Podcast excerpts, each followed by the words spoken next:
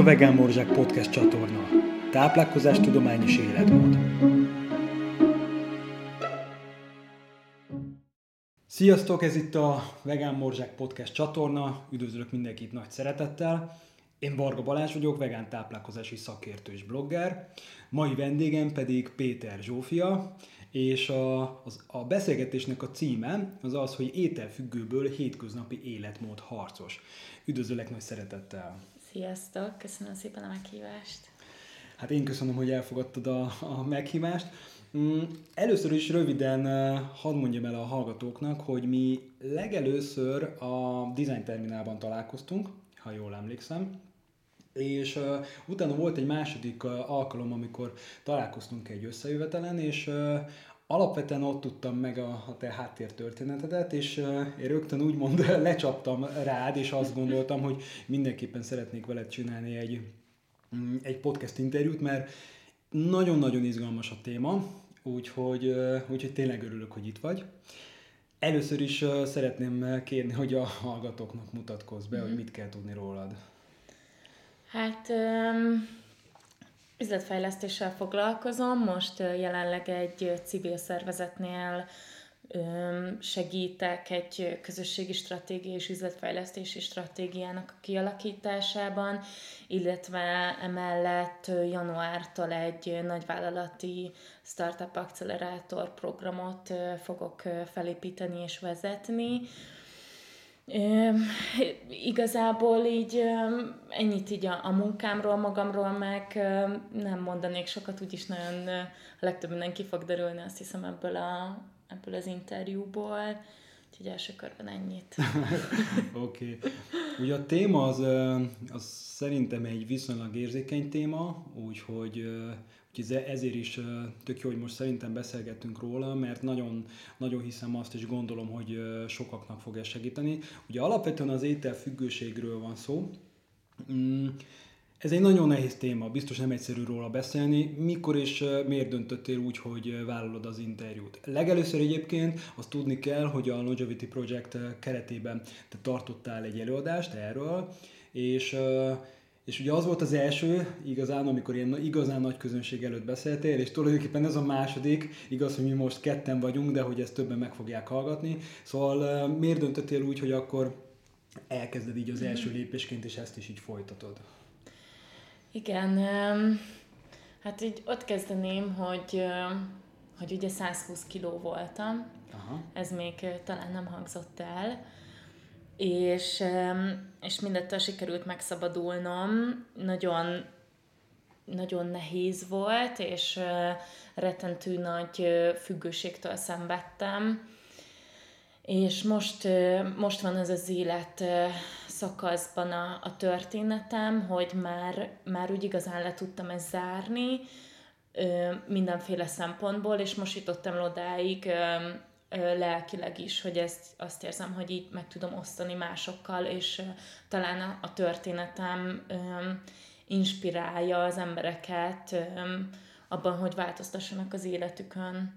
Úgyhogy azt hiszem, hogy, hogy azért jutottam el most idáig, és ez egy elég izgalmas időszak nekem is, meg nagyon nehéz olyan szempontból is, hogy, hogy ez egy rettentően intim téma, ami, amiről nagyon nehéz beszélni, amit nagyon nehéz megosztani másokkal, és, és ez nekem nagyon nagy erőfeszítésbe tellett, hogy, hogy, hogy ezt megtegyem igazából, de azt remélem, hogy, hogy tényleg ezzel így, így az embereknek tudok valamit adni. Én azt gondolom, hogy, hogy ez, ez maximálisan egyetértek, sőt, tehát én tulajdonképpen felnézek az olyan mhm. emberekre, mint te is, vagy bárki, aki erről beszél így utólag, vagy éppen aki a közepén van, végén van, bárhol is van ennek a, az állapotában, státuszában, mert ez tényleg nem egy egyszerű dolog. Mikor kezdődött nálad a, az ételfüggőség? Tudsz-e konkrét olyan eseményt, amihez ezt kötheted? Konkrét eseményt nem, nem tudok mondani.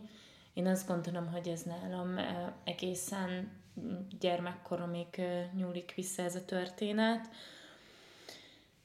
Amikor, amikor pici voltam, én, mi négyen vagyunk tesók, és elég közel vagyunk egymáshoz, ami az éveket illeti, és um, így anyukám négy pici gyerekkel volt otthon egyedül, én vagyok a legkisebb, és neki ez egy nagyon nehéz időszak volt, nagyon stresszes időszak volt, és ő folyamatosan valahogy így ezt a, azt a stressz helyzetet azzal csökkentette, hogy falatozgatott itt-ott, illetve illetve és ő is elhízott igazából, 100 kiló volt, amikor, amikor mi kicsik voltunk, aztán ezt később neki sikerült leadnia, és így rendbeszedni az étkezését, de hogy azt gondolom, hogy én ezt a mintát tőle tanultam. Uh-huh. És és ezek a, az, az evészavar, meg ezek, ezek mindig valamilyen fajta általában ilyen gyermekkori traumához köthetőek, ami nem feltétlenül egy esemény, ez lehet, lehet több kisebb esemény is. Így, tehát így konkrétan az okát én, én nem tudom, de körülbelül ilyen általános iskolában már azért elkezdtem, elkezdtem hízni, de akkor még csak inkább ilyen, ilyen kicsit ilyen vastag csontú gyereknek mondtak, Aha. akkor még nem voltam kövér. Aztán de nagyon sokat csúfoltak, szóval, hogy olyan hústoronynak hívtak, meg nem tudtam rendesen teljesíteni a, a testnevelés órán, és akkor így kinevettek, meg tehát egy nagyon-nagyon-nagyon rossz élmény volt, annak ellenére, hogy tényleg akkor még nem mondanám, hogy en elhízott ember voltam. Üm, és akkor végül is a szüleim úgy döntöttek, hogy átvisznek egy másik iskolába, a Gödöli Waldorfba, ami egy sokkal inkább elfogadóbb közeg. Uh-huh. Ez egy alapítványi, alapítványi suli. Oda átvittek, hatodikos iskolás koromban már ott kezdtem az évfolyamot, ott igazából én azt gondoltam volna, így utólag visszagondolva, hogy, hogy esetleg megáll ez a hízás, és hogy rendbe jövök, mert hogy egy elfogadó közeg van, akik, akik szeretnek úgy, ahogy vagyok, akik bíztatnak, de hogy ez nem így történt, ez nem állt meg. 14 éves koromban volt egy olyan esemény, hogy édesanyám beteg lett, és nem igazán tudtuk, hogy meg fog egy gyógyulni. Uh-huh. Én akkor azt éreztem, hogy őt így elveszítem, um, ami 14 éves fejjel egy, egy, egy nagyon nehéz uh, dolog. De aztán pár hét alatt meggyógyult, de hogy ez annyira, azt gondolom, annyira traumatikus volt uh, számomra, hogy biztos ez is közrejátszott abban, mert akkor nagyon elkezdtem hízni. Tehát akkor volt az, hogy, hogy ebből a kicsit húsos gyerekből tényleg egyszerűen kövérré kezdtem el válni, és 16 éves koromra már, már 100 kiló környékén jártam, akkor azért csomó nyilván nagyon sok próbálkozásom volt, tehát én tudtam, hogy kövér vagyok, tudtam, hogy ez, hogy ez probléma, de igazán azt éreztem, hogy nincs eszköz a kezembe.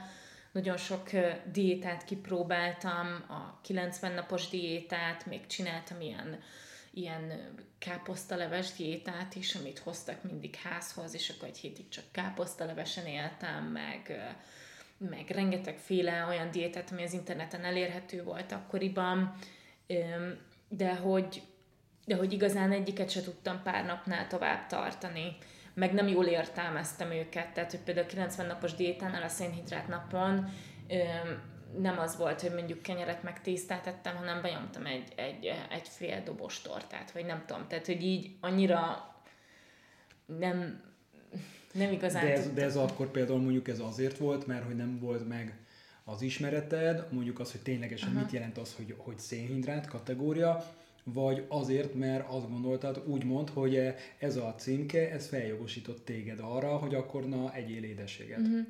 Hát szerintem egy picit mindkettő, de inkább azért ez az utóbbi, hogy, hogy, hogy azt gondoltam, hogy akkor ha már, ha már nem tudom, négy napig vagy öt napig tökre diétázom, meg nem tudom, akkor azon az egy napon, akkor lehet, és olyankor én nem tudtam megállni, hogy keveset tegyek, ezért, hogyha ha belefogtam, akkor minden, ami előttem volt, megettem, és ez egy általános dolog volt, úgyhogy így nem volt az, hogy mondjuk ott hagytam volna bármit is a tányéromon, mert azt éreztem, hogy tele vagyok, hanem teljesen mindegy volt, igazából folyamatosan túlettem magam. Uh-huh.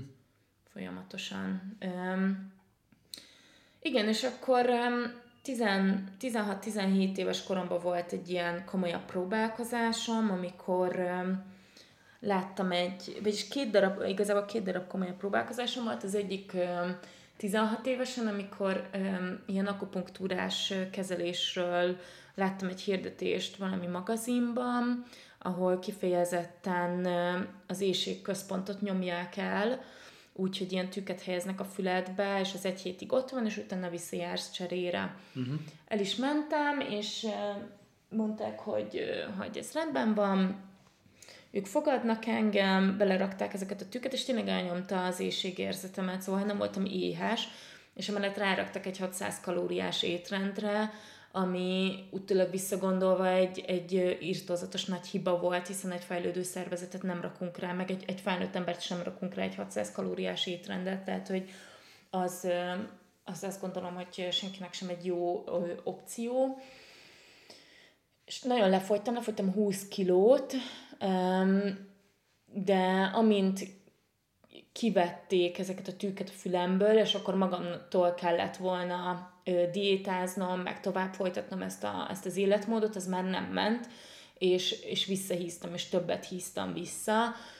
Ugye ez azért, tehát az éjség érzetet elnyomni nem szabad, mert az egy jó dolog, és nyilván ezt most már tudom, de ez akkoriban nem, akkoriban nem tudtam, és szerintem csomó ember, aki diétázik, az az éjségérzetet egy negatív dologként kezeli. Pontosan. Amikor ez nem így van, hanem az egy, az egy életmentő funkció, ami neked van, és azt meg kell tanulnod egyrészt megfigyelni, hogy milyen érzés az, amikor éhes vagy, és meg kell tanulnod együttműködni és hallgatni a saját szervezetedre, és nem elnyomni, mert hogy annak nagyon-nagyon hosszú távon negatív következményei vannak.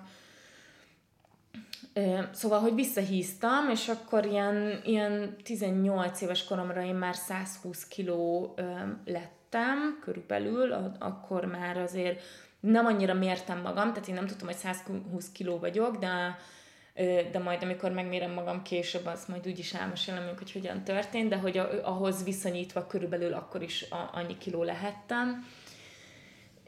Akkor volt még az, hogy valahogy az interneten fű alatt szereztem egy, egy gyógyszert, ami amfetamin származékot tartalmazott, ami szintén elnyomta az éjségérzetet. Uh-huh. Ez volt a hatásmechanizmusa. Elkezdtem szedni, és az is működött igazából, öm, nem is tudom mennyi ideig, pár hétig szedtem talán. Tehát és akkor az hasonló, mm, hasonló megoldást hozott, igen. egy megoldást, mint az akupunktúrás igen, igen, igen, igen, abszolút. És aztán elmentem a házi orvoshoz, hogy írja fel nekem ezt a gyógyszert, és, és akkor én elmentem volna Bécsbe kiváltani, mert hogy Magyarországon ezt nem engedélyezték ennek a gyógyszernek a forgalmazását, a mai napig nem engedélyezik mint utólag kiderült nem véletlenül, tehát hogy nagyon-nagyon komoly mellékhatásai vannak, abszolút fejlődő szervezetnek nem ajánlják, nem ajánlják, és felnőttek számára is csak olyan esetekben, amikor már tényleg nincs más megoldás. És a házi orvosom azt mondta, hogy nekem ezt ő nem, nem írja fel, és azt tanácsolja, hogy ne szedjem többet. Úgyhogy Úgyhogy ez így is történt, és akkor ilyenkor az, az tehát akkor azért elég rosszul éreztem magam, hogy, hogy ez is egy újabb próbálkozás, ami kudarcba fullik, és, um, és nem tudtam igazából, hogy, hogy hogyan tovább. Akkoriban én nem, nem igazán éltem azt az életet, amit szerettem volna, nem nagyon voltak barátaim, én nem, nem mozogtam közösségben, depressziós voltam, otthon ültem, tehát az volt, a, az volt tényleg a, a programom, hogy hazamentem és tévéztem, és közben vitatkoztam a szüleimmel, mert ők, ők nem engedték azt, hogy tévézek, meg azt szerették volna, hogyha aktív vagyok, ha csinálok valamit, de, de én erre akkoriban nem voltam képes. Nagyon egy ilyen, egy ilyen burokban léteztem, és így nem is igazán realizáltam azt, hogy ez egy mekkora probléma, ez mekkora ö, gond, hogy, hogy én ilyen, ilyen kövér vagyok, és hogy ez milyen, milyen hatással van az én, én egészségemre, meg életemre, mind fizikailag, mind mentálisan. Ha már, ha már egészségről van szó, akkor volt-e egészségügyi hátránya annak, hogy te túlsúlyos voltál?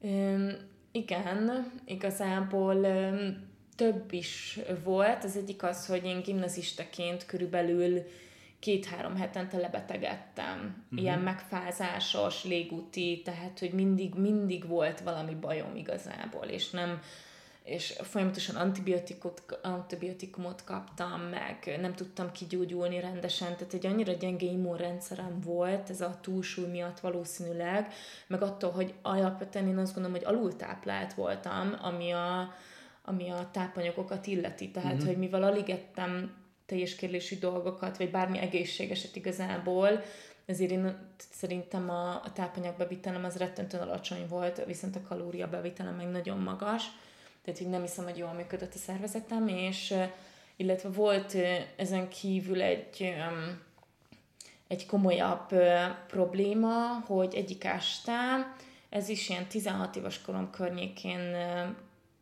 lehetett 16-17, amikor feküdtem az ágyban, olvastam, így, így hason feküdtem, és egyszer csak arra lettem figyelmes, hogy nem, nem tudtam megmozdulni. Nem tudtam a nyakamat megmozdítani, meg a testemet, semmit, és, és gyorsan szóltam anyának, Hú, hogy nagyon, nagyon, nagyon rossz volt, nagyon rossz volt, és gyorsan, gyorsan ordítottam anyának, aki meg így az éjszaka közepén erre felébredt szerencsére, és így átszaladt, és um, és nem tudtuk, hogy nem tudtuk igazából, hogy mi a bajunk, fájt a hátam, de aztán másnap elvittek, elvittek orvoshoz, és mindegy, nem akarom elmesélni az egész procedúrát, az volt a lényeg, hogy az egyik csigolyám a két lapockám között kicsúszott fél centiméterrel a helyéről. Azt.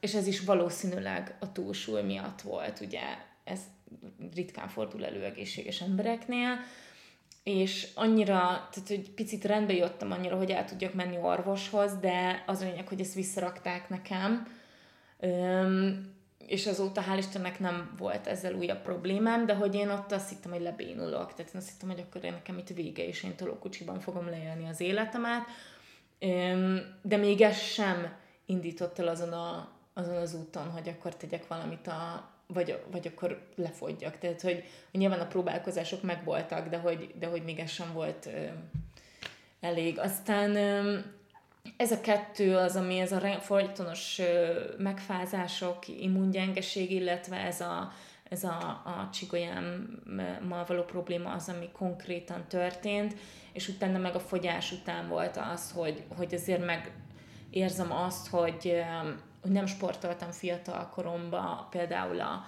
a térdeim picit be vannak esve a mai napig, mert hogy nem bírták el azt a nagy súlyt, és, és emiatt erre nagyon oda kell figyelnem az edzésnél, illetve erősítenem kell, hogy, hogy kicsit a, a, a vázizmai, meg mindent, tehát hogy tehát az, aki nem sportol gyerekkorában, az, az utána később neki sokkal nehezebb ezt, ezt felépíteni, meg ezt uh-huh. karban tartani, és én ezt abszolút érzem, hogy, hogy én hátrányjal indulok azokkal szemben az edzőteremben, akik mondjuk gyerekkorukban mozogtak, és tök mindegy, hogy utána kihagytak mondjuk tíz évet. Tök mindegy, mert egyszerűen az az, amit gyerekkorodban felépítesz, az egy teljesen más, az egy stabilizomzat, ha jól tudom, ami így ott marad nagyjából. Tehát, hogy nyilván, nyilván felnőtt korban sok mindenen lehet javítani, mm-hmm. meg lehet alakítani, de tény az, hogy aki gyerekkorban aktívan sportol, az felnőtt korában, az, az teljesen más, hogy bírja a, a, a terhelést, más, más teljesítményt tud leadni. Uh-huh. Tehát ez tényleg így van. Igen. Igen, úgyhogy tehát, hogy voltak abszolút negatív hatásai már így is nagyon fiatalon, és hát nem is tudom, mi lett volna, hogyha, hogyha nem lépem meg ezt uh-huh. az egész ezt az egész történetet. Mi történt 20 évesen, amikor elhatároztad, hogy szeretnél változtatni a uh-huh. helyzetem? 20 évesen az történt, hogy addigra már egy picit azért feladtam. Tehát, hogy már, már annyira, annyira ki voltam ettől az egész helyzettől, annyira azt éreztem, hogy, hogy én nem, nem tudok ez ellen tenni, hogy egy picit el is engedtem uh-huh. ezt az egészet. És uh, egyik uh, nyáron meglátogatott uh, minket a, egy távolabbi rokonunk, akivel nem tartjuk úgy a kapcsolatot, ő, ő nálam még kövérebb volt. És amikor meglátogatott minket, akkor realizáltam azt, hogy úristen, hogy ő lefogyott, és, és ott láttam, és, és egy ilyen nagyon hihetetlen élmény volt. kikérdeztem, hogy mit, hogyan csinált, és ez egy picit adott egy ilyen, egy ilyen reménycsillagot a, a szemembe, hogy, hogy ez mégiscsak így valamennyire lehetséges, de akkor még nem jött el a, a, a döntés, hogy akkor én ezt, én ebben neki, neki belevágok, hanem abban elindított, hogy megmerjem a súlyomat, és akkor pár hónapra rá én előhúztam a, előhúztam a, a családi mérleget a szekrény alól, és ráálltam. Ez szerintem Ez... a mintet mindenkinek, aki uh-huh. túlsúlyos, az egy rettegettelenség. Nagyon, abszolút. Tehát, a, tehát nem, nem is nagyon mernek gondolni nem. szerintem rá, nem? Nem, nem, abszolút nem. Hát nyilván szembesülni azzal, hogy, hogy mit tettél önmagaddal, az Igen. nem egy egyszerű dolog meg, meg magával a helyzettel, hogy akkor úristen, akkor ez van, mert amikor kövér vagy, annyira kövér, akkor te nem látod magad annyira kövérnek. Tehát én most így visszanézve a képeket, meg, meg, meg tényleg, tehát én annyira kövér voltam, de hogy én, én nem gondoltam magam ennyire vízesnek. De hogy abszolút becsaptam saját magamat igazából ebben. És tényleg, ha már mérleg, bocsánat, uh-huh. hogy mhm. megszakítalak, csak most muszáj megkérdeznem, uh-huh. ha már mérleg, akkor például a, a tükörrel kapcsolatosan is hogy álltál? Tehát, hogy a tükör is hasonló uh-huh. tárgyként jelent meg, a, a, mint a mérleg, hogy nem is nagyon mertél mondjuk tükörben nézni? Um, vagy, az, vagy az nem ilyen jellegű?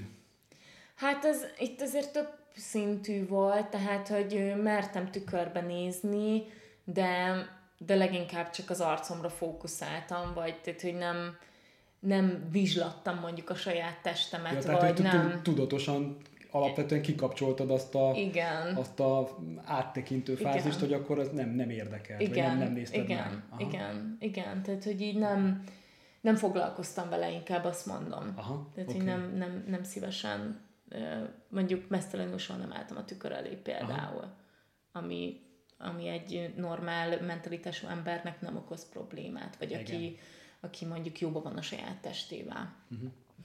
Szóval visszakanyarodva a mérlegre. Visszakanyarodva a mérlegre, eldöntött, igen. Eldöntötted, hogy oké, okay, akkor megnézed. Hogy igen, eldöntöttem, hogy ez 2012. július 12-én történt amúgy. És Hú, azért ez durva, hogy így, így erre emlékszem, erre emlékszem, emlékszem. És azért emlékszem, mert ráálltam a mérlegre, és 120 kilót mutatott, és annyira, annyira ledöbbentem, annyira, ö, annyira egy furcsa érzés ö, tört rám, hogy ö, még leírni is nehéz, de valami olyasmit kell elképzelni, hogy egyszerre tehát tudatosodott bennem egyrészt az, hogy, hogy mit tettem magammal, és láttam azt, hogy így, mintha így a múlt így lepergett volna a szemem előtt, hogy így végigvezetve a, az én döntéseimet, hogy ami miatt én most itt vagyok ebben a helyzetben, és mindemellett éreztem és láttam azt, hogy mi vár rám, hogyha ezt én így folytatom. Én éreztem azt a magányt, és azt, a, azt az ingerszegény életet, ami tudtam, hogy rám vár, hogy, hogy én egyedül fogok meghalni, nem lesznek emberi kapcsolataim, én nem leszek boldog,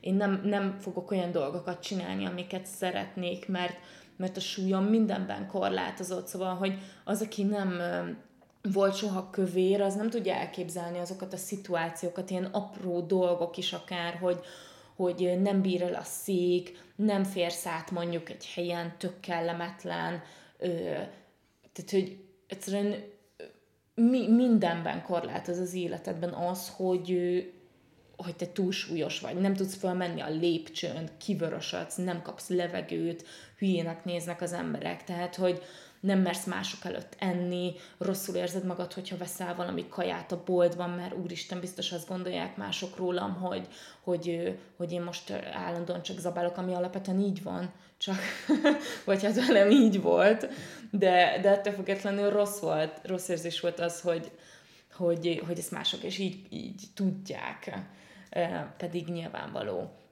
Nem mertem kimenni, hogyha rendeltem kaját, nem mertem érte kimenni, hanem kiküldtem a barátnőmet, aki, aki normál súlyú volt éjszaka a pizzáért. Tehát, hogy, tehát, hogy igen, azért de... el, tudom, el tudom képzelni. Most egy utólag persze egy vicces szituáció, de, de azt gondolom, hogy akkor ez nagyon kellemetlen lehetett. De azért tényleg egy ilyen vicces szituáció lehetett volna, hogy este nem tudom, 11-kor kimész a pizzáért, és akkor a futár így néz, hogy hát igen. Igen, és akkor így nyilván az emberek előítéletesek, igen, és, igen. és valahol, tehát nyilván valahol érthető, mert az ember nehezen tudja kontrollálni a gondolatait, és ezek jönnek, ezek ilyen társadalmi berögzültségek, de hogy, de hogy ettől függetlenül ez nekem nagyon, nagyon rossz érzés volt, hogy mások így gondolkodnak rólam, és nem látják azt, hogy én valójában egy, egy jó fej és értékes ember vagyok, mert, mert mindig azt, ha, ha mit tudom, én új társaságba mentem, és akkor nyilván nem emlékeztek arról rám, hogy mennyire jó fej vagyok, hanem ja igen, az a, az a túlsúlyos lány, vagy az a hogy ez a, az az ember, aki igen, ő, ő tudjuk ki az. igen, igen, sajnos ezek a címkék, igen. Igen. Na mindegy, szóval ott tartottunk, hogy, hogy ez a furcsa érzés rám zúdult, hogy, hogy láttam azt, hogy, hogy mi vár rám, és hogy milyen, milyen rossz döntéseim voltak az életemben, ami idáig vezetett. És akkor azt éreztem, hogy, hogy, hogy ez az egyes ilyen van, ez az egy pillanat, ami, ami most van, ez a, ez a tudatos pillanat. Soha nem éreztem magam még annyira tudatosnak, mint, mint abban a pillanatban, hogy ez az egyetlen egy lehetőségem, amit meg tudok ragadni, és el kell döntenem, hogy mit akarok. Hogy azt akarom, hogy, hogy egy, hogy egy, hogy egy szörnyű, magányos életet éljek a jövőben, vagy pedig változtatok a, az életmódomon.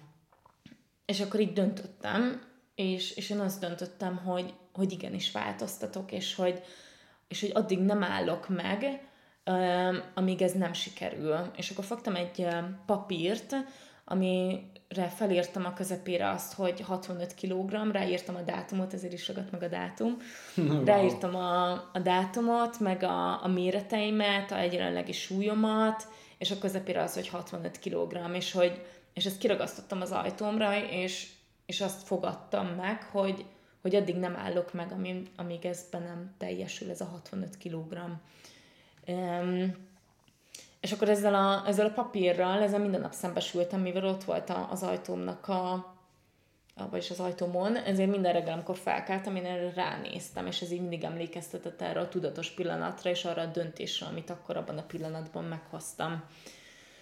Um, igen, és akkor igazából így döntöttem el, hogy akkor, akkor ebbe belevágok. Én nem nagyon tudtam, hogy mit csináljak, hiszen rengeteg hülyeség kering az interneten arról, hogy hogyan is lehet lefogyni. Egy az, hogy nagyon sokféleképpen le lehet fogyni, de, de igazán, igazán egyik sem túl hatékony.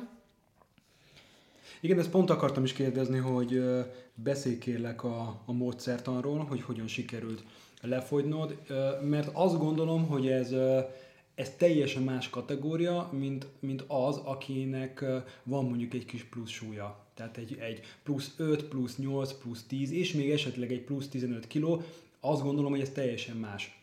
Egyrészt nyilván a, a mentális része, másrészt nyilván a fizikai része is teljesen más.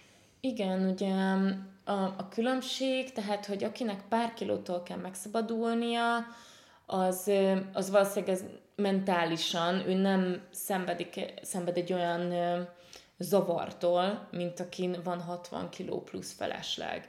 Illetve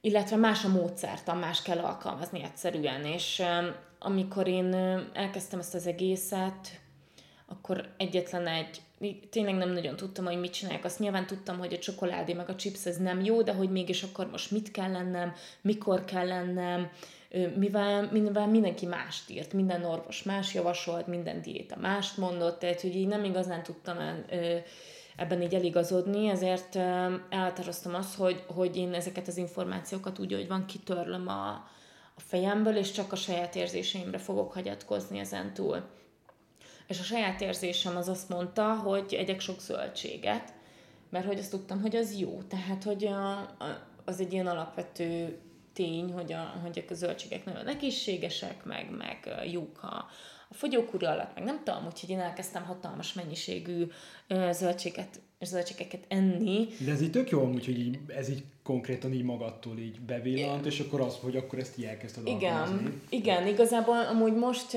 mindjárt folytatom a, a, itt a módszertan, csak most, ahogy sokkal többet foglalkozom ezzel a témával, és sokkal több az elérhető minőségi tartalom az interneten.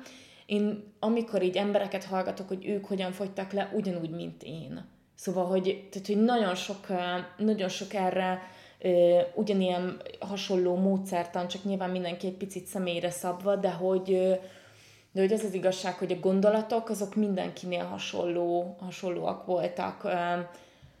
Meg, meg most hallgattam ilyen, de mindegy, ezekről majd még később mesélek, de hogy, okay. hogy az a lényeg, hogy elkezdtem hihetetlen mennyiségű zöldséget enni, és minden főétkezés mellé ugyanannyi mennyiségű zöldséget ettem meg, mint, mint maga a főétel, ami két okból is volt jó. Egyik az, hogy Nyilván a zöldségek azok rengeteg tápanyagot tartalmaznak, ami hozzájárul ahhoz, hogy a szervezetet hatékonyan működjön. A másik meg az, hogy, hogy egyszerűen magamtól elkezdtem csökkenteni így az adagokat, mert, mert nem bírtam magát ezt a mennyiséget megenni, és egy szabály volt, hogy mindig a zöldséget, ezt mindig meg kell lenni. Tehát, hogy még akkor is, hogyha hogyha pukkadásig jól laktam, a salátot nem hagyhatom ott. Épp ezért mindig azt tettem meg először, és akkor utána magát a főételt, és akkor így egyszerűen, egyszerűen magától csökkentek az adagok. Na Am- ugye ez, ez, legyünk őszinték, így a hallgatóknak mondom el, hogy szerintem ez, ez egy azért egy zseniális módszer, mert sokan nem így alkalmazzák. Tehát uh-huh. sokan azt csinálják, hogy oké, okay, kell lenni zöldséget, de pont amit te mondasz, hogy először kvázi a főétel jellegű ételt uh-huh. teszik meg, amit ugye az emberek gondolatban főételnek tekintenek, most mindegy, hogy vegán vagy nem Aha. vegán, megeszik kvázi azt a főételt, és a saláta az mindig egy ilyen, ilyen egy ilyen klasszikus, ilyen side is, egy ilyen Igen. kis plusz valami, ami, ami ott van a saláta, jó, azt már nem bírom megenni, Aha. akkor azt nem ettem meg. Igen. És ez zseniális ez a, ez a fajta hozzáállás igen. és ez a mindset, hogy oké, okay, igen, azt kell megenni, de azt mindenképpen meg kell enni, és ahhoz igazítani igazából az összes többit. Igen. Igen, ez az egész igazából egy mindset váltás, Aha. tehát ami ez az egész folyamat, amiről itt, amiről itt szó van. A másik, amit csináltam, az az, hogy megfigyeltem önmagamat, mert tudtam, hogy, hogy valami, tehát tudtam, hogy érzelmi oka van annak, hogy én túl leszem magam. Azt nem igazán tudtam, hogy mi ennek a, az érzelmi háttere, vagy a, a úgy általánosságban a háttere, de mert nem tudom, hogy ezt az információ honnan jött, vagy ezt azt hiszem, hogy a nővérem javasolta, hogy csináljam ezt, hogy egy étkezési naplót vezettem, ami nem egy tradicionális napló volt, tehát nem írtam le, hogy mi hány kalória, meg ilyesmi, hanem csak leírtam, hogy mit ettem, hogy mikor ettem, hogy kivel, hol. A helyszín is nagyon fontos, és az, hogy mit éreztem közben, és hogy milyen volt a napom és ebben nagyon gyorsan kirajzolódott körülbelül két hét alatt egy minta, hogy milyen helyzetekben eszem túl magam, milyen helyzetekben kívánom az édességet, milyen helyzetekben nassolok, tehát hogy, de hogy kirajzolódott egy, egy, egy olyan minta, ami, amit előtte nem volt nekem tudatos. És akkor ezeket a, ezeket a, a rossz érzéseket, gondolatokat, stressz helyzetet, amikor én túl lettem magam, vagy nassoltam, vagy, vagy bármi ilyesmi van, ezt összeírtam egy listára, és kitaláltam, hogy csinálok arra egy ilyen elkerülő stratégiát. Tehát mi van akkor, hogyha, hogyha szomorú vagyok? Ö, én amikor szomorú voltam régebben, akkor nyilván ettem, és az elkerülő stratégiában meg leírtam, hogy mi az, amit ilyenkor fogok tenni tehát odaírtam, hogyha szomorú vagyok, akkor felhívom a, a barátnőmet, és beszélgetek vele 15 percet telefonon, és elmondom, hogy miért vagyok szomorú. Tehát, hogy nagyon fontos volt az, hogy megéljem azt az érzést, és tudjak arról beszélni, ami, ami akkor engem ért, és ne a kaja legyen a válasz. Ö, vagy hogyha stresszes voltam, akkor elmentem egy, egy 15 percet sétálni, és és gondolkodtam azon, meg, meg kicsit lenyugodtam, ugye a mozgás alapvetően nagyon jó a stresszkezelésre, tehát hogy, tehát, hogy fontos az, hogy, hogy ezeket az érzéseket megfigyeljük, és utána megpróbáljuk ezeket megélni és kimondani,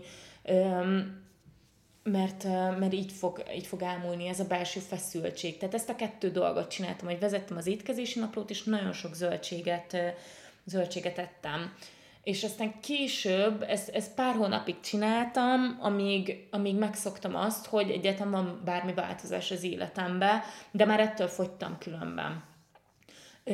És amikor azt éreztem, hogy ez már, ez már nekem egy teljesen jó, én ettől már nem érzem azt, hogy nem érzem azt, hogy ez egy nehézség lenne a mindennapjaimban, akkor léptem egy, egy következő szintet, és, és akkor kizártam a cukros üdítőket. És akkor, amikor az természetesen vált, akkor léptem megint egy szintet, és jött a következő, és a következő, és így tovább.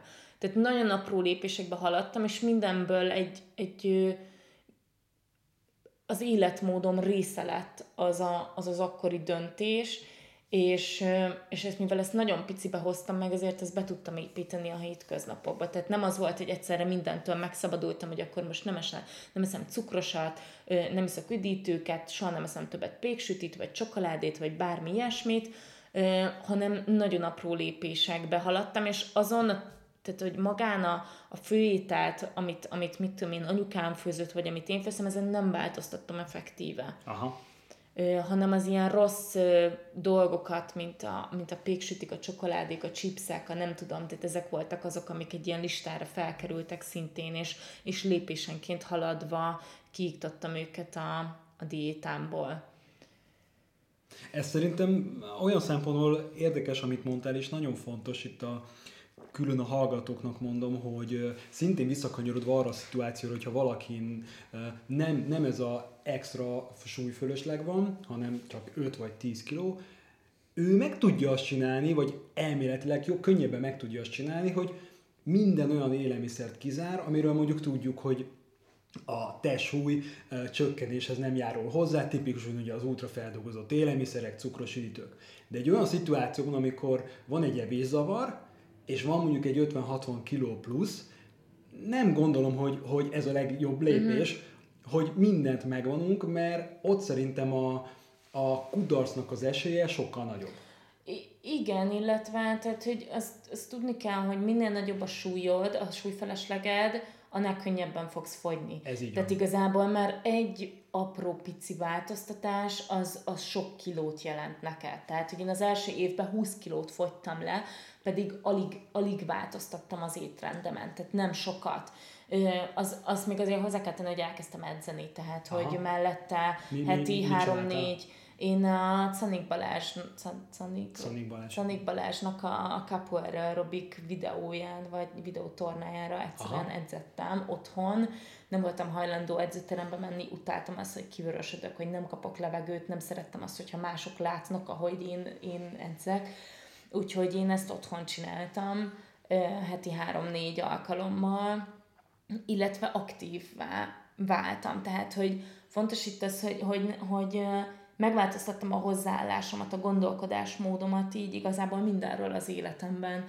Tehát, hogy akkoriban az volt, hogyha mondjuk anyukám, mikor kövér voltam, anyukám megkért arra, hogy menjek már kiteregessek ki, akkor én, akkor én úgy álltam haza, hogy oh, úristen, már, már megint mozognom kell, már megint csinálnom kell valamit, és amint elkezdtem ezt a, ezt a diétet, meg ezt az egész életmódváltást, akkor ezen tudatosan változtattam. Tehát akkor, hogyha megkérdezen, akkor azt mondtam magamnak, hogy jó, persze, de persze, megcsinálom, abszolút, nagyon szívesen segítek, legközelebb is kér meg. És, és ezt én így mondtam, még akkor is, hogyha ezt nem éreztem teljesen igaznak, akkor is ez egy idő után azzá vált. Tehát, hogy, tehát, hogy itt egy nagyon erős mentális hozzáállás váltás, én nem is tudom, hogy ezt hogy tudnám még jobban körbejárni, de hogy, hogy itt volt egy, volt egy nagyon erős váltás a, a hozzáállásomban a, a bármihez igazából. Aha. Egyébként muszáj elmondanom a, a személyes véleményemet a, arról, amit mondtál, hogy, hogy túlsúly és hogy edzőterem. Uh-huh. Én jelen pillanatban, nyilván ez az én hozzáállásom meg a mindsetem, de azt gondolom, hogy sokan vannak így vele, hogy ha én látok valakit, aki túlsúlyos és edzőteremben van, vagy nem is edzőteremben, csak látom, hogy mondjuk uh-huh. az mhm. utcán kocog, sétál, Aha. vagy valami, én annyira büszke vagyok rá. Ja. Tehát én, én, én annyira, annyira legszívesebben így oda mennék, és így, így megölelném, és azt mondanám, hogy, hogy baszki, így jól tovább. csinálod. Jól csinálod, csinál tovább, és meg tudod csinálni. Tehát, Igen. hogy így, tehát, hogy én például soha nem tekintettem a, a túlsúlyosakra, amikor edzettek, hogy, hogy na, jó van, úgyse fog sikerülni, meg nézd meg milyen uh-huh. kövér, meg nézd meg milyen béna, hanem bennem volt egy olyan érzés, hogy, hogy igen, baszki, ő legalább elkezdte, és elkezdte csinálni, ja. és, és csinálja tovább, mert sikerülni fog. Igen, ez most már, tehát ez bennem is így van, abszolút én is ezt érzem, és de akkor, amikor az ember kövér, akkor van benne egy olyan mértékű szégyenérzet, hogy, hogy ezen nem, én nem tudtam túllépni, tehát nem tudtam azon túllépni, hogy, hogy, hogy ez ennyire nyilvánvaló az emberek számára, hogy én hagytam azt, hogy, hogy idáig fajuljanak a dolgok, és, és nem tettem ellene ezen a, ezen a szégyenérzeten, ezen nem tudtam túllépni, és nem akartam azt, hogy, hogy több emberrel konfrontálódjak, mint amennyivel minimálisan igen. kellene. Tehát, hogy nem bírtam elviselni ezt a sikertelenséget, ami, ami körüljárt a Igen, ez pont az a szituáció, hogy én mondjuk így hiába mondanám, hogy hát de menjen nyugodtan, mert az a abszolút nem ciki, ha szerintem 20 mondják annak az embernek, szerintem akkor sem fog nem. elmenni, mert, mert nem. Nem, abszolút nem, és, és én is azért kezdtem otthon az edzést, igen. igen. Aztán később már, most már nyilván tök szívesen megyek edzőterembe, tehát ez elmúlt ez a, ez a rossz érzés, de, de akkoriban nyilván így utólag visszagondolom, sem értelme ennek a gondolatmenetnek, mert, mert tényleg miért nevetnének ki téged az emberek, tehát hogy, hogy én, vagy aki kinevet, az, az, az meg még arra sem méltó, hogy mondjuk beszélgessen bele. Tehát, hogy, Persze. Tehát, hogy igazából nyilván így utólag gondolva ezt teljesen másképp látja az ember, de akkoriban én, nekem ez a szégyen érzet teljesen megakadályozott benne, uh-huh. hogy közösségbe menjek. Most jelenleg növényalapú táplálkozáson vagy. Uh-huh. Uh, mesélj kérlek, hogy uh, mikor váltottál, uh, erre a táplálkozási formára, és mennyire segített, a, vagy nem éppen uh-huh. segített, vagy nem segített a, a fogyás uh-huh. tekintetében? Hát ez egy, ez egy érdekes történet, mert én 2017. januárjában lettem vegán. Én előtte is vegetáriánus voltam, tehát én már 13 éves korom óta vegetáriánus voltam, tehát igazából a hízásomnak a túlnyomó többsége az egy vegetáriánus diétán következett be. És 17-ben, amikor vegán lettem, az azért történt, mert megnéztem egy ilyen, vagy szembe került velem a Facebookon egy ilyen videó, hogy hogyan is működik a teipar, és nagyon... Mely, melyik videó volt? Az az a 5 percben összefoglalom egy, egy ilyen szűke lány, aki beszél. Igen, tudom, igen. Igen, és annyira lényegre törő volt, és annyira megdöbbentő számomra, hogy én nem tudtam, hogy ez ennyire gáz. Tehát így, így tudtam, hogy nyilván nem simogatják az állatokat, meg, meg, meg ilyesmi, de azt nem tudtam, hogy ez egy ennyire undorító dolog, és hogy ennyire öm, ennyire szörnyű az a helyzet, ami ott van, hogy úgy döntöttem, hogy akkor jó, akkor kész vége nincs tovább, tehát hogy én, én akkor vegán leszek, öm, és ez amúgy az utolsó 5 kilónak a, a ledolgozásában azért eléggé sokat segített, de azt azért hozzá kell tennem, hogy ez azért is volt, mert amikor vegán lettem, és elértem azt, hogy, hogy akkor én, hat, én akkor elértem a 65 kg-ot, akkor teljesen összeomlottam igazából, mert így nem, nem tudtam, hogy most akkor mi van. Tehát, hogy most elértem a 65 kg-ot, akkor, akkor, most mi, akkor most mi történik? Vagy akkor nekem most hogyan kell viselkednem? Vagy, vagy mit kell ennem, mit kell csinálnom? Akkor e, erről soha senki nem beszél, hogy mi van akkor, hogyha elérted azt az álomsúlyt. Azért, mert valószínűleg kevesen érik el azt az álomsúlyt, akik ilyen mértékű felesleggel rendelkeznek, de hogy, hogy én erről soha nem olvastam, hogy, vagy soha nem hallottam, hogy, hogy mi a teendő ilyenkor, mit kell tenni egy normális súlyú embernek, ugye? Mert én az egész életem arról szól, hogy, én diétáztam, mert én nem voltam egy normális súlyú ember, és, és akkor most hogyan kell élni az életemet? Teljesen összeomlottam, és igazából át, átfordult ez az egész, átestem a ló túloldalára, hogy elkezdtem nagyon keveset enni, mert kellett ugyanúgy az a, az a, az a cél, vagy, vagy bármi, ami engem tovább hajtott. És De akkor kitűztél egy újabb célt, vagy, nem, csak, vagy csak mentél tovább? Csak mentem tovább. És elkezdtem nagyon-nagyon-nagyon keveset enni, és nagyon sokat mozogni, tehát akkor én, én Kopenhágában éltem, és napi ilyen 20 kilométert tekertem, biciklivel be a városba, a suliba, a melóba, gyakorlati helyemre, nem tudom, össze-vissza, plusz még lejártam edzőterembe, plusz emellett minden hétvégén étteremben dolgoztam, hétköznap meg a gyakorlatomnál, tehát egy iszonyú feszített életmódot éltem, és emellett meg így alig ettem.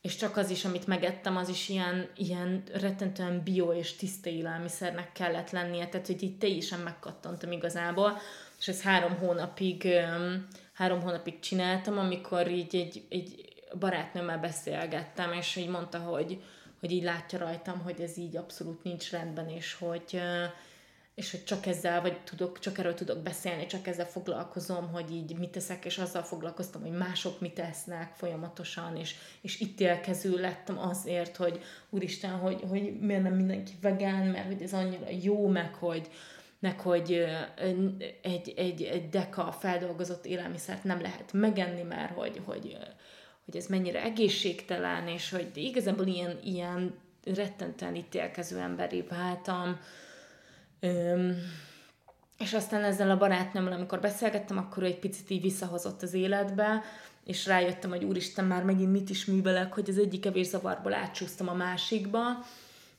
Nagyon lefogytam, a, a menstruációm így igazából arra három hónapra megszűnt gyakorlatilag, nagyon-nagyon nagyon leterheltem a szervezetemet, és akkor utána körülbelül fél évbe tellett, mire, mire mentálisan eljutottam odáig, hogy, hogy, hogy azt mondanám, hogy egy kiegyensúlyozott étrendem volt. Uh-huh.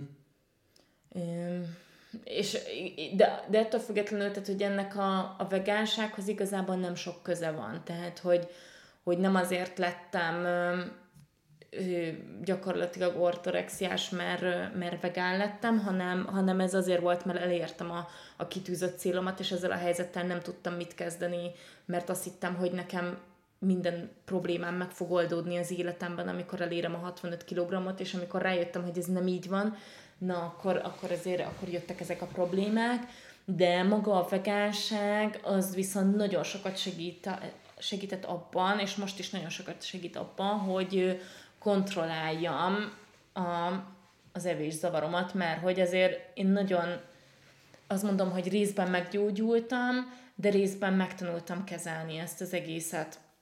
És az, hogy, hogy van egy erős keretrendszere az étkezésemnek, egy erős szabályrendszer, ami alapján én működöm, az nekem, ami a, és az a keretrendszer belül szabadon mozoghatok, ez nekem nagyon sokat segít abban, hogy, hogy ne, vigyem, ne, vigyem, ne menjek el extrém irányokba. Aha. Mert, mert, mert, mert erre úgy látszik van egy erős hajlamom, és tehát, tehát mindig valamelyik extrém oldalon voltam, és a vegánság az, ami, ami megadja azt az egészséges keretrendszert, ami belül én azt érzem, hogy, hogy teljesen biztosan ő, mozoghatok problémák nélkül, és emiatt, emiatt a vegánság nekem nagyon-nagyon-nagyon sokat segített abban, hogy egy egészséges viszonyom legyen az étellel, tehát én soha nem szerettem ennyire enni, mint most.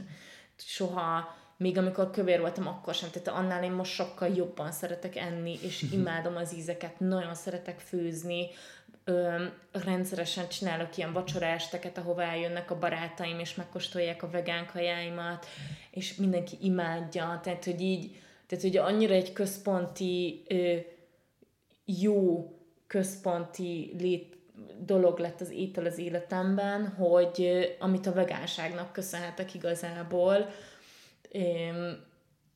és tehát, hogy, tehát, hogy nekem, nekem abban, hogy, hogy ezt az egész evészavart menedzseljem, a vegánság az egy nagyon jó menekülő út volt, és amúgy érdemes most itt elmondom a hallgatóknak, a Steiner Kristófnak is elolvasni a, a történetét, mert ő is ugyanezt élte át, és neki is ugyanaz a, a vegánság volt az, amit őt kihozta az anorexiából, mert hát olvassátok el a sztorit, az is egy nagyon izgalmas, de hogy, de hogy ez egy, tehát hogy nem csak egyedül éltem át, hanem ő is ezt átélte, úgyhogy, úgyhogy ez egy ilyen, szerintem ez egy jó kiinduló pont lehet.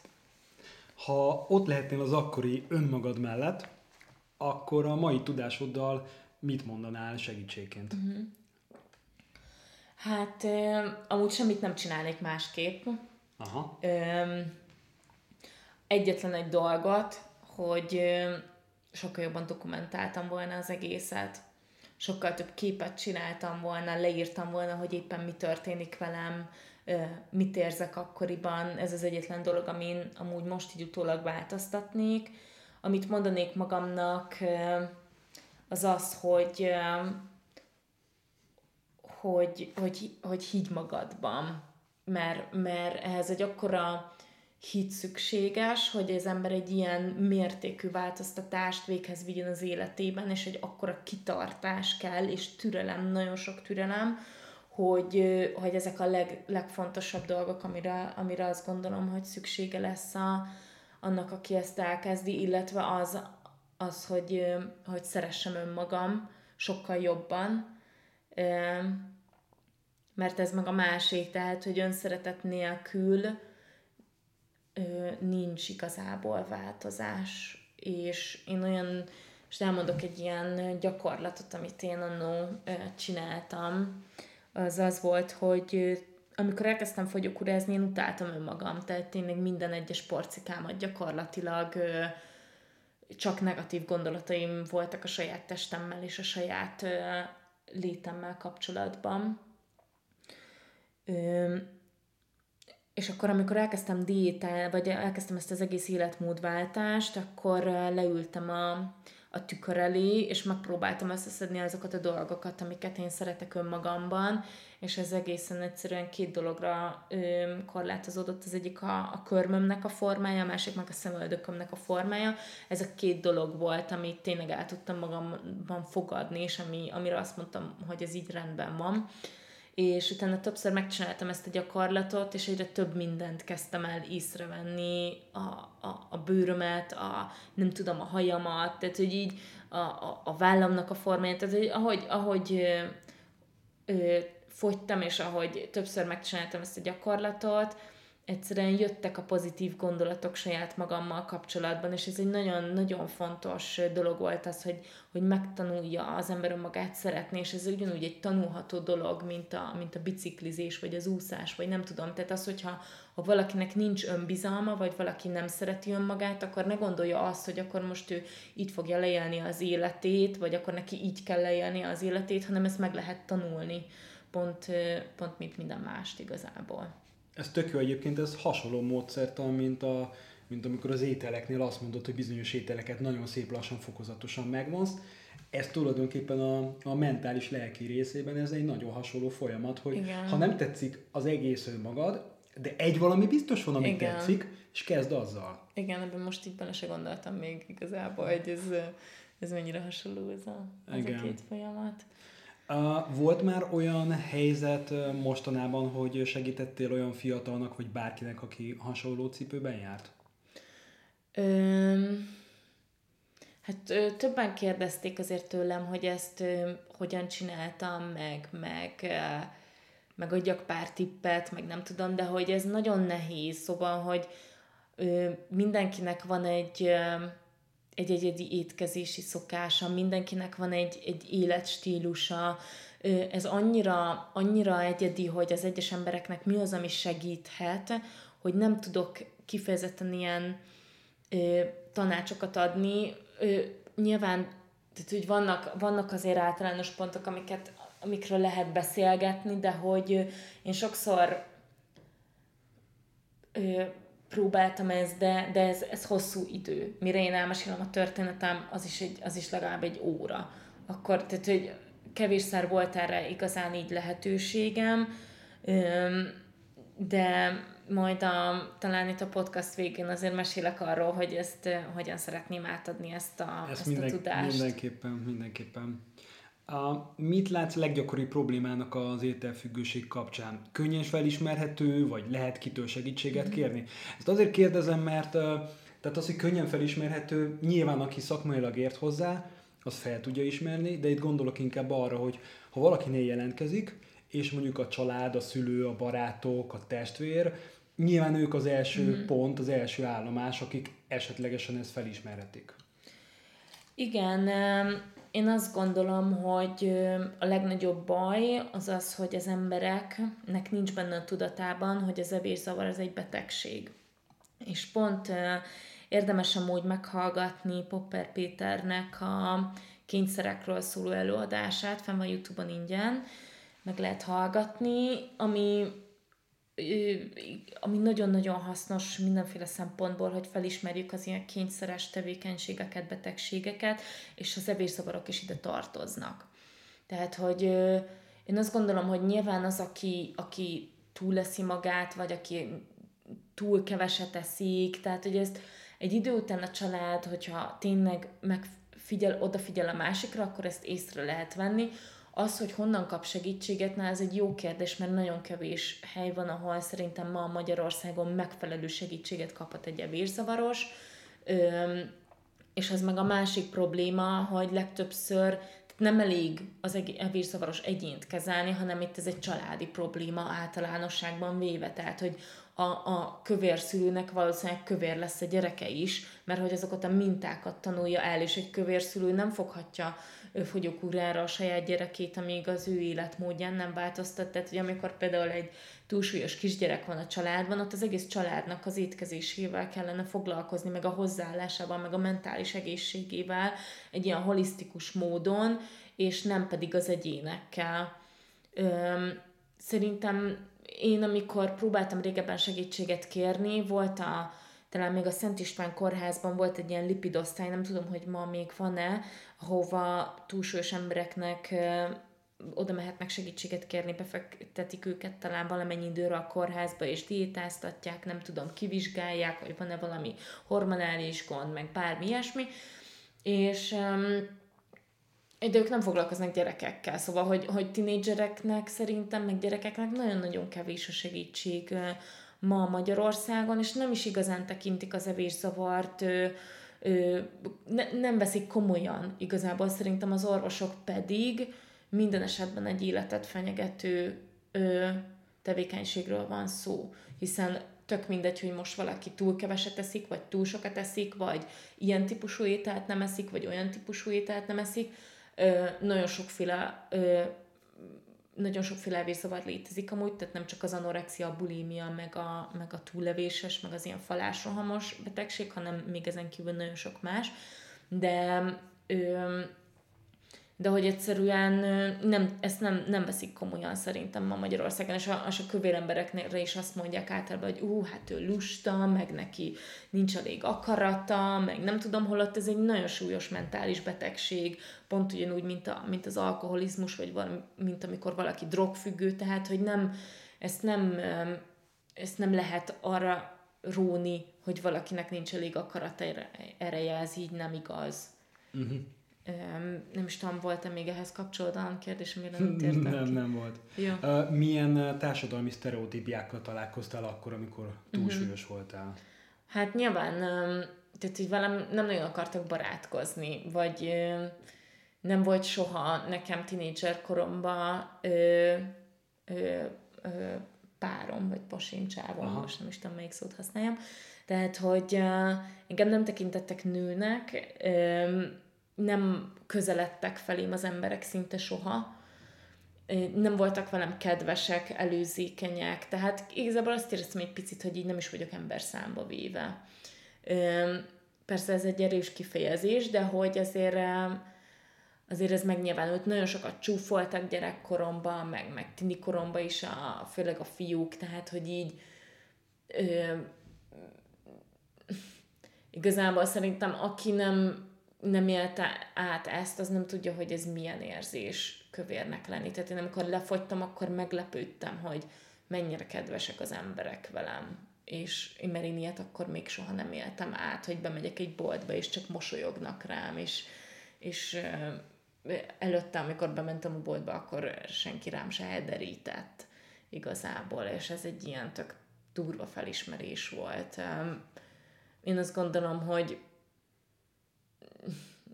nagyon-nagyon rosszul kezeljük azt, hogyha ha valaki más. Ez olyan, mint a kisebbséghez tartozni. Tehát, hogy, hogy az is egy olyan általánosítás, vagy, vagy nem nézzük mögötte a személyiséget, vagy nem nem akarunk vele barátkozni, mert ő más, és ugyanez a helyzet merül fel a, egy kövér embernél is, hogy ő is más, és egyszerűen nem tartozik, nem, nem úgy részese a társadalomnak, mint, mint egy egészséges egyén.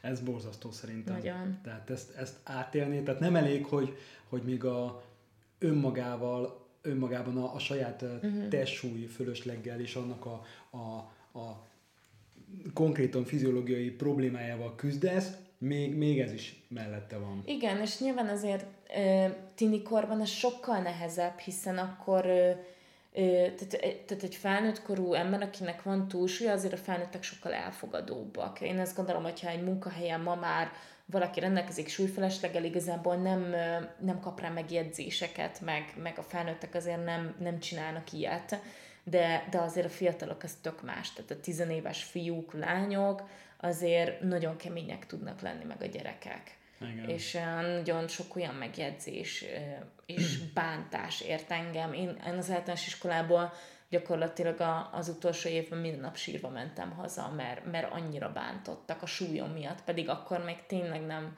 nem voltam kövér. Szóval, hogy, szóval, hogy elképesztően nagy a, a meg, meg ez a rengeteg, tudod, amit mindenki lát, hogy ki kinek hogyan kéne kinéznie, vagy ami a reklámok, a modellek, a nem tudom, tehát hogy ez egy olyan mértékű nyomás az egyénen, amit így nagyon nehéz kezelni. Igen. Hát az még egy külön téma ez, hogy a jelenleg mit tartanak a, a média alapban, az újságokban, Igen. a tévében mit tartanak a normál külsőnek, és hogy ez mekkora nyomást gyakorol az emberekre. Igen, azért hál' Istennek most már ebben is vannak vannak változások. Én aminek nagyon örülök az az, hogy a nagyobb divatházak elkezdték a, azokat a képeket használni a webáruházban, ahol nem retusálják ki a modelleket, és lehet látni narancsbört, lehet látni ö, striát, meg nem tudom, mert hogy, mert hogy ez, ez, ez mindenkinél normális, hogy van ilyen. A másik meg az, hogy a fitness világban szerintem elindult egy olyan mozgalom a nőknél, hogy, nem az számít, hogy, vagy nem azért edzenek, hogy minél vékonyabbak legyenek, hanem azért edzenek, hogy minél erősebbek legyenek, és nem és annak örülnek, hogyha vastagszik a lábuk, mert hogy akkor izmosodik, és, és elindult egyfajta ilyen váltás, és szerintem ez, ez már egy pozitív hozzáállás. Nyilván erre ez egy külön téma lenne, hogy, hogy milyen ilyen társadalmi hatások érik ezeket az embereket, de én ezt most így le is kerekíteném. Oké. okay. Mik a jövőbeli céljaid? Hát vannak egyéni céljaim is, meg vannak vannak társadalmi hasznos céljaim is, legalábbis így bízom bennem. Az egyéni céljaim igazából itt leginkább az én mozgásomra vonatkozik, tehát hogy én szeretnék újra elkezdeni edzeni, Nekem volt nyilván a, a fogyókúra után, vagy miután lefogytam, nagyon sok bőrfelesleg maradt rajtam, és ezért volt két összetett plastikai műtétem, ami, ami miatt én nagyon sokáig most nem mozoghattam, és most, most már elkezdhetek igazából rendesen edzeni, és ezt nagyon-nagyon várom, hogy, hogy januártól frissen, friss fejjel egyszerűen igazából a, a, ezt szeretném dokumentálni, az, hogy, hogy, hogy én edzek, és ahogy említettem, tökre bánom azt, hogy én ezt az egész fogyást nem dokumentáltam jobban, nem csináltam videókat, vagy ja, képeket. például fotó. Akár, igen, vagy, igen, és uh, nyilván csináltam pár fotót, de hogy így, ha most nekilendülnék ennek az egésznek, akkor ezt sokkal jobban, sokkal szisztematikusabban csinálnám. Tehát így az egyéni céljaimra, ami ez életmóddal kapcsolatos, az abszolút most a mozgás, hogy szeretnék erősödni, szeretnék aktív lenni, fit lenni ismét. Ugye itt nyilván a műtétek az, amik így közbeszóltak ebbe az egész útba. Ami nem, ami nem egyéni cél, az az, hogy én írtam egy, egy naplót, egy életmód naplót, ami igazából az én naplóm utólag megírva, és azokat a módszertanokat mutatja be, amiket én is használtam. És ez egy 12 hónapon keresztül vezeti végig az olvasót az életmódváltás folyamatán. Ez kifejezetten azoknak szól, akik, akik hasonló dolgokkal küzdenek, mint én annó. Tehát akik tényleg evészavarral, falásrohamokkal küzdenek, akiknek, aki nagyon sok súlyfelesleg van, és nem tud tőle már, már évek óta megszabadulni, tehát ez kifejezetten ennek a közönségnek szól.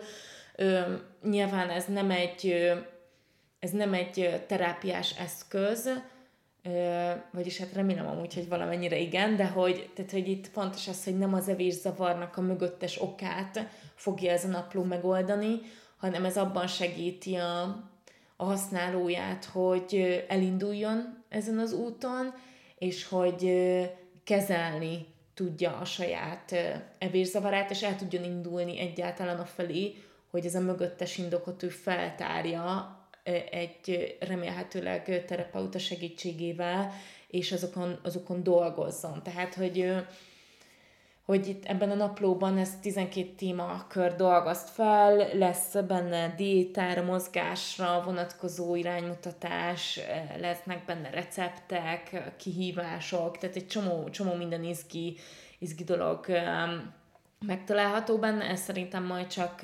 tavasszal fog kijönni, most úgy néz ki, én szeretném azt, hogyha, hogyha azok az emberek, akik, eh, akiknek tényleg azt érzik, hogy nincs segítség az életükben, azoknak legyen egy ilyen kapaszkodója, és szeretnék egy olyan közösséget építeni, ahol, eh, ahol így az emberek biztonságosan feltehetik a kérdéseiket, ahol, ahol elmesélhetik a történetüket. Én szeretnék a jövőben a napló használóival közösen workshopokat csinálni, ahol megtanulunk együtt főzni, ahol elmegyünk sétálni, ahol beszélgetünk arról, hogy, hogy hogyan érzik magukat, milyen problémákkal küzdködnek az életben. Tehát, hogy szeretném azt, hogyha hogyha ez a segítség, meg ez a tapasztalat igazából, amit én felhalmoztam a négy és fél év alatt, ugye annyi idő alatt fogytam le, és utána körülbelül három év volt, mire, mire ezt az egészet lezártam, a, a műtétek, a, utána az ortorexia, meg a nem tudom, tehát hogy körülbelül tényleg most így hét évnél tartok, és most érzem azt, hogy ennek így vége. És én ezt így most már így, így menedzselem az egész életembe. Tehát szeretném, hogyha ezt a, ezt a tapasztalatot én át tudnám adni, hogy ez tényleg hasznos legyen másoknak, mm-hmm. és ezért született meg ez az életmód napló, úgyhogy um, az lesz a neve amúgy, hogy változás. Um, változás életmód napló, mert hogy um, igen, valami ezt a nevet éreztem a legtalálóbbnak, úgyhogy erről majd a, majd a Facebookon lehet értesülni. Tök jó. És hogy érzed magad most? Mindez, mindezek a, ugye ez a hosszú út után. Aha. Hát az az igazság, hogy én, én soha nem voltam még ennyire boldog, szóval, hogy amikor, amikor lefogytam, akkor tehát, hogy olyan minőségi változás lett az életembe, hogy igazából nem is tudom semennyire sem összehasonlítani ezt, a, ezt az, az én régi énemmel, életemmel, és ezeken a, a műtétek meg, meg még dobtak egyet, tehát, hogy, hogy igazából nem is, nem, is, nem is igazán leírható az, amit érzek, az, hogy, hogy nem, nem vagyok a saját magam korlátja, és azt érzem, hogy azt hiszem, hogy én mindent megtehetek, mert hogyha én, én, én túléltem ezt az egészet, meg én ezen túljutottam, és, és kihoztam magamat ebből az állapotból, akkor azt érzem, hogy bármilyen kihívással igazából meg tudok küzdeni, ami majd elém kerül a jövőben, legyen az bármi, legyen az, az, az magánélet vagy munka, mert hogy, mert hogy van egy olyan eszköztár, és van egy olyan módszertan a kezemben, és van egy olyan mentális hozzáállásom, egy, egy, egy tudatos hozzáállásom az élethez, ami lehetővé teszi azt, hogy, hogy bármit akarok, azt elérjem. És ez a, és ez a céltudatosság, ez, ez, ez egy nagyon jó érzés, és, és én soha nem gondoltam volna, hogy, hogy lehetek ennyire boldog igazából. És, és közben minden ember ezt megérdemli.